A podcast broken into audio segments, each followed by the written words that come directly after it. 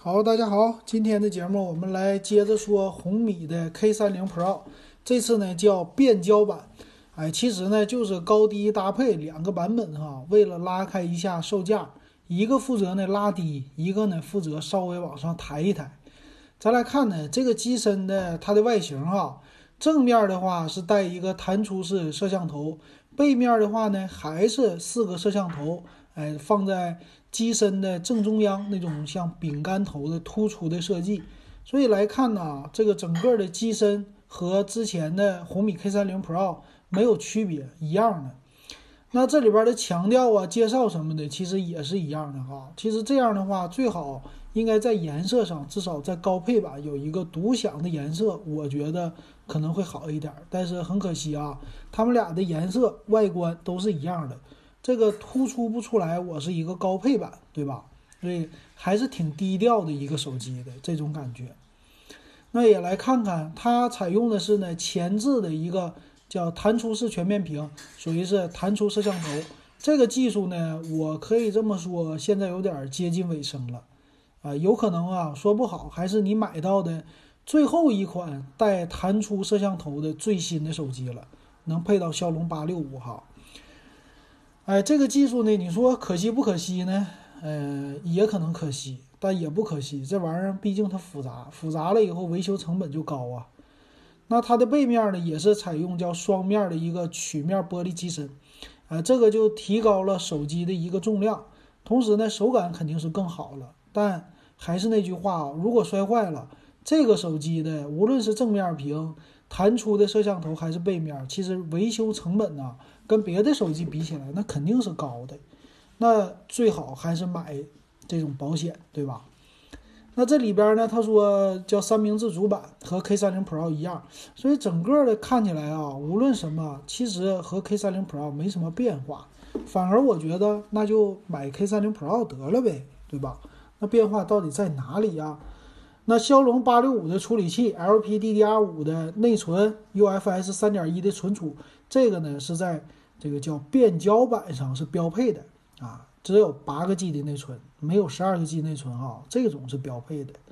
那再来看看，它采用的呢散热技术啊，也是和 K 三零 Pro 一样的啊，在前后都有散热片啊，帮助你来散热。五 G 的双模的网络，哎，WiFi 六的信号，但是现在有多少人能享受不一定。希望呢这个机器在。呃，就是买完的人两年以后把它卖掉的时候，能用上五 G 网和能用上 WiFi 六，这个呢也算是体现我花这么多钱的一个价值。你们觉得是不是呢？反正我觉得，两年以后呢，我很有可能用上那个五 G 网络，但是 WiFi 六呢不好说啊，因为我家的宽带啊，它现在就是一百兆，什么时候升到五百兆呢？这个要看运营商什么时候降价。什么时候咱们能用上五 G 网络呢？反正未来的一年我肯定用不上，为什么呢？还是价位的问题，对吧？也有组网的问题哈。那超级蓝牙呀、蓝牙五点一啊这些对谁有好处呢？像咱们的耳机，咱们的真无线蓝牙耳机，哎，未来这个五点一的蓝牙的技术肯定是有利于它的。而且今天我看新闻，高通它也出来了，叫。新的一个蓝牙耳机的属于芯片的方案，啊，有变啊有降噪的功能了，这个挺好哈。那最大的变化，这个版本呢就是三十倍的一个变焦，说叫变焦四摄啊。这个变焦四摄呢，在外形上来说没任何变化啊，我就是说这外观上它俩真是一样。六千四百万像素的主摄呢，也和 K 三零 Pro 版一样，只是变了一个叫三十倍变焦的摄像头，多了个这个。啊，超广角也是一样的，有一个人像景深。这个三十倍变焦呢，说是有三倍光学，再加上呢，啊，就是剩下的数码的变焦了，并且呢，支持两个摄像头都支持光学防抖，也就是你拍照啊、拍视频呢，这个防抖性能都是非常好的。那三十倍啊，其实比别人家都比不了，对吧？华为你就不用比了，OPPO 最新出来的咱也比不了，对吧？那这个玩啥呢？也就是。小玩一下，我觉得红米系列在这一点上有点保守，你就大胆的整它一个高一点的不不行吗？五十倍，这听着也好听，对不对？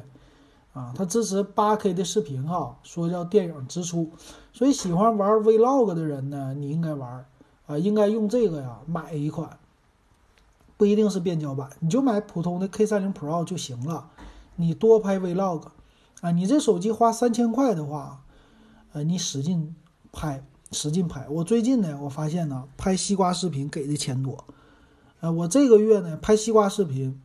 竟然不是电子数码点评这个节目给我带来的超高收入哈，呃，有一个视频给我带来了，就是呃 iPad Pro 那款，那款呢应该那视频能给我带来一百五十块的收入，剩下呢都是我拍吃饭的，所以我可能会变成吃吃播的，那啥吃饭的，就是我出去上这儿吃一口，上那儿吃一口，我就顺便拍一下子，哎，这个就能给你个三五块钱儿。所以你要是有这手机啊，你闲着没事儿，你赶快多拍啊！每个月你看三百块钱咱挣不到，一个月一百，一年还一千二呢，对不对？这手机的贬值，最起码你能把这钱挣回来了，那就可以啊，够了，对吧？所以自媒体相相对的就带动了手机的发展。如果你去逛电子市场、电脑市场哈，现在什么卖的最火？不是什么电脑笔记本，卖那个的真是累呀。啊，就跟人家在那聊，大哥买这个，大哥买那个，人不买。但是什么主播的那种什么光环的闪光灯、三脚架，这玩意儿卖的好啊。还有什么音响，你要是玩这个，玩什么声卡呀这些，咱用不着。但最起码得搞一个这种的光环能自拍的啊，这个现在很流行，大家一定要玩起来哈。啊，以后呢，很多企业也是直播是要上的。再来看它的屏幕啊，三星的，说是 E 三材质呗，就是感光更好，六点六七英寸，和 K 三零 Pro 一样啊，这就不用介绍了吧。说感光度啊，这光源也好。那最起码哈，你这个变焦版贵了几百块，你把电池或者说充电器你给我改一改呗，它也不改。四千七百毫安，三十三瓦的一个快充啊，一个小时充满电，然后并且线性雷达。这些都是一样的，包括音响一样的，所以这么来一看哈，这详情的参数我一看，跟昨天的 K 三零 Pro 一比呀，颜色、外观没有变化，处理器没有变化，只是在存储呢内置了一个哎八加二五六的更高一点的存储了啊，多一个，然后屏幕一样六点六七英寸，在摄像头呢多了一个，就是三十倍的变焦镜头啊，这个多了换了。那但是拍的八 K 视频还是一样的，慢动作支持一样的，前置摄像机一样的，那我就要问了，是吧？那我买这个摄像头，你说它都是三十倍变焦了，多了这么一个摄像头，你最起码你给我拍个比之前更好的东西，对吧？它不都一样吗？那我买这个干啥呢？我就搞不明白了，就为了一个摄像头吗？你们觉得呢？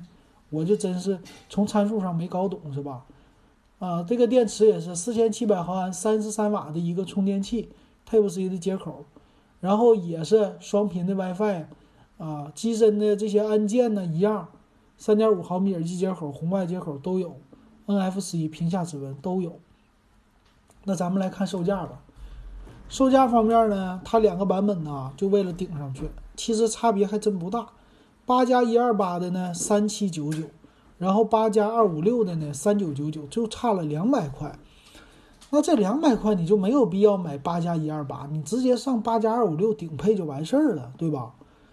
那两百块钱我当然多要一百二十八 G 的存储了，但是这个价格呢，它又和小米小米十，哎，低配版相重合了。是吧？小米十低配版呢，当然没有这些功能，但是呢，那个屏幕可能比它更好一点。所以这里边反过来我一看呢，啊，它这个是八加一二八的红米 K 三零 Pro，你要是买的话呢，我觉得还是够了哈。如果你看好这个 LPDDR5 的话，然后低配的呢，其实完全够用。低配干嘛用呢？简单的玩玩游戏呀，拍拍 Vlog 视频呢。如果你连游戏都不玩，那你拍 Vlog 和正常的其他应用，我觉得都足够了。那个内存呢，好就好在什么呢？并不是说啊，当然它的内存更大啊，六个 G 的可能会有一点不够用，但是呢，八个 G 的肯定是足够足够用的啊。然后八个 G 有一个 DDR5，这 DDR5 呢能帮助你载入的速度快，从现在是我感觉哈，它也就是玩游戏的时候载入更快，因为别的 A P P 啊没有达到游戏那种体量，游戏这种体量是一个 G、两个 G、三个 G 这么大，载入的时候东西加载的多，玩游戏玩起来处理的多。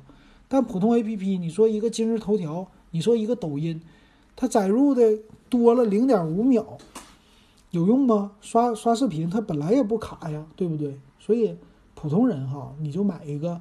啊，这个 K 三零 Pro 足够了啊，就不要买尊享版了，这是我的一个建议哈。行，那今天咱们就给大家说到这儿。如果你也喜欢我节目，可以加我的微信 W E B 幺五三啊，六块钱现在入电子数码点评的这个群。好，那今天咱们就说到这儿，感谢大家的收听还有收看。